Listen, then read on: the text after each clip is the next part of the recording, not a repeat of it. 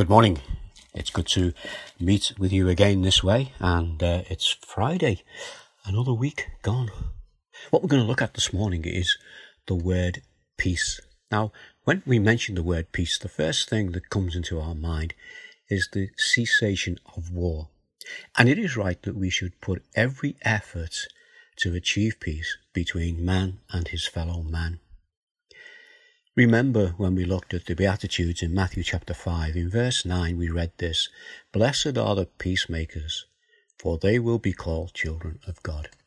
Now, the peacemakers mentioned here by Jesus in the Sermon on the Mount are those who seek to bring the message of peace, the peace of God, from God to man.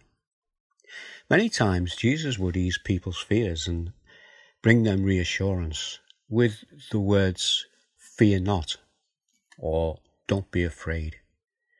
This is bringing the confirmation of the peace of his presence that is with them, no matter what situation they found themselves in.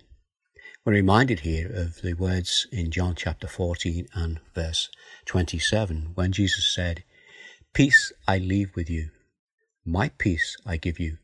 I do not give to you as the world gives. Do not let your heart be troubled, and do not be afraid. And this is the type of peace that we're looking at this morning. So we come again to our passage in Galatians, Galatians chapter 5. And this is what we read, and I'm going to read it again. It's good to be familiar with these things. But the fruit of the Spirit is love, joy, peace, forbearance, kindness, goodness, faithfulness, gentleness, and self control. Against such things there is no law.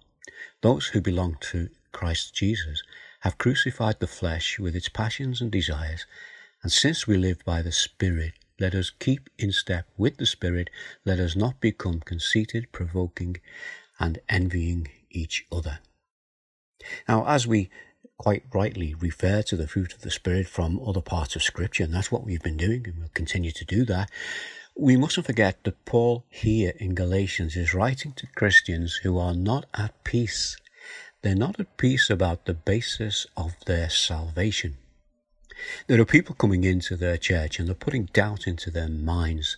They're telling them that their trust in the gospel, that is the good news about the life and death and resurrection of Jesus, they're saying that's not sufficient to completely secure them being accepted by God telling them they need to do more than that. Paul is reassuring them that their salvation is completed in the power of the cross.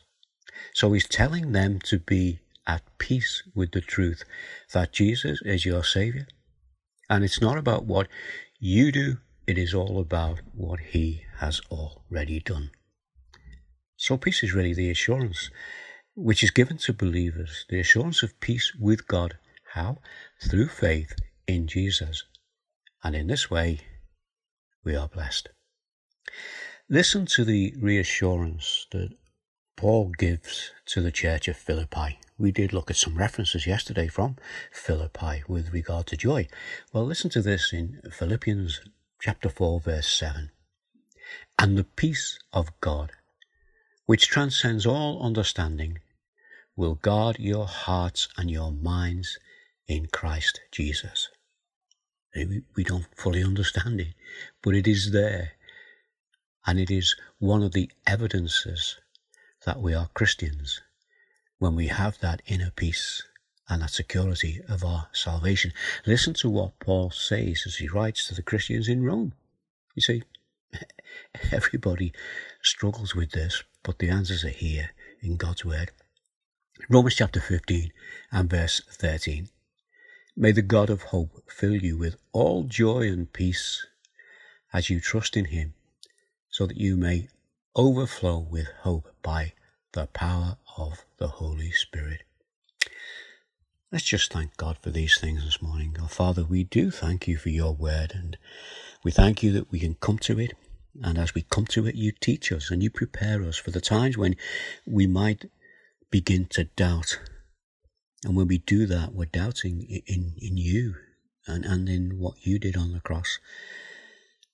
But our Father, we ask that you will just confirm our faith in you by the peace that you give us, that we might trust fully in you and not lean, as your word tells us, on our own understanding. Our Father, we thank you that we can meet together like this and we can look at your word and we pray that you will keep these thoughts in our minds, that we might visit them throughout the day and that we might be encouraged, encouraged by each other and encouraged by your word. And our Father, we ask your blessing upon us as we seek to do this in your name. In the name of Jesus, we ask it. Amen. Amen. Now, as you do pray today, do pray for peace in the midst of social unrest. Pray for those living in war zones uh, as they face uh, unimaginable pain and suffering, as well as praying for people uh, and praying for peace between men. Let us also pray that many will find the peace of the gospel, the peace that we can have in you over this weekend. And pray also uh, for the good news that once again we'll go out uh, on social media over this weekend. Um, without leaving this this sort of section, we cannot really go without mentioning the hymn by Horatio Spafford. I think you'll all know the story. If not, look it up on Wikipedia. And he wrote, and the hymn starts this When peace like a river attendeth my way, when sorrows like sea billows roll, whatever my lot thou hast taught me to say, it is well, it is well with my soul. And now, one final parting verse for us to take away with us 2 Corinthians 13, verse 11. Finally, brothers and sisters, rejoice, strive for full restoration encouraging one another, be of one mind, live in peace, and the God of love and peace will be with you. So I'll say amen to that. And again, I'll uh, speak to you in the morning. In the meantime, uh, have a good day and God bless you. Bye now. Bye.